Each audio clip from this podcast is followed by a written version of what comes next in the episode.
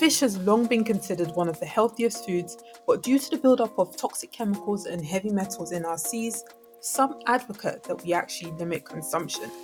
Is it all hype or fact? And do the health benefits of eating fish outweigh any of the potential risks?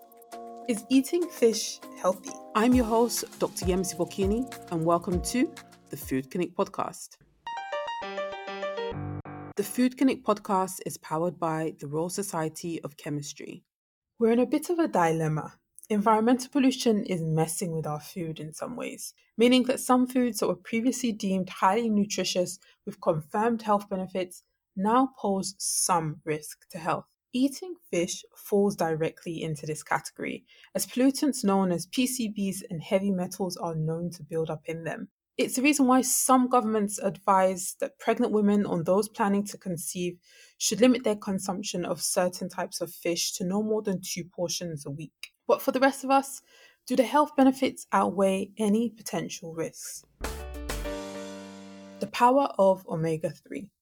Omega 3 is a type of fat which is found most abundantly in oily fish such as salmon and mackerel. Omega 3 fats contribute to our brain health, heart health, as well as reducing inflammation, which plays a role in a wide range of health conditions. They're generally understood to be three types of omega 3s. EPA and DHA are thought to be the most powerful types of omega 3s, and they're found most abundantly in fatty fish.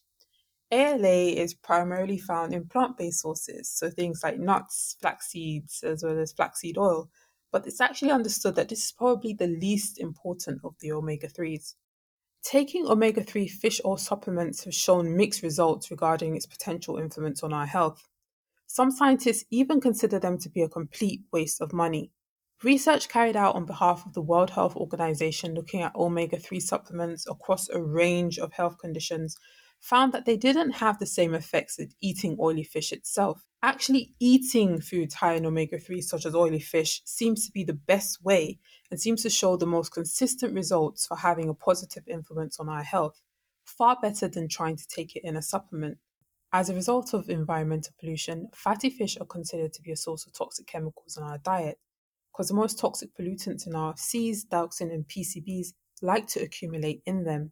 This is the reason why, despite all the health benefits of eating fish, the National Health Service in the UK, as well as other governments, advise that pregnant women consider no more than two portions of oily fish per week. And that's because these pollutants are known to have a risk on a developing baby.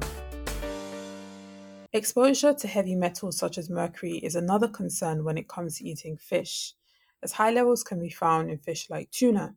Mercury is toxic to our body Fish lower down on the food chain tend to accumulate far less mercury, so it's thought that fish such as catfish, shellfish, tilapia, and whitefish have far lower levels of mercury in them. Aside from omega 3, fish has other beneficial nutrients, including selenium and vitamin D, which support our immune system, iodine, which supports a healthy metabolism, as well as being an excellent source of protein. So, what's the verdict? Well, I still eat fish. It's a matter of weighing up the pros and cons. Fish consists of a wide range of nutrients which are of great benefit to our physical health. I suppose the moral of the story here is that concerns about environmental pollution are far beyond the scope of concerns about things like global warming. Wherever possible, it helps to be more conscious about the source of our food and the ingredients that we use, whether that be growing small things yourself or connecting with local farmers for your veg, your meat, your eggs, or poultry. Got questions?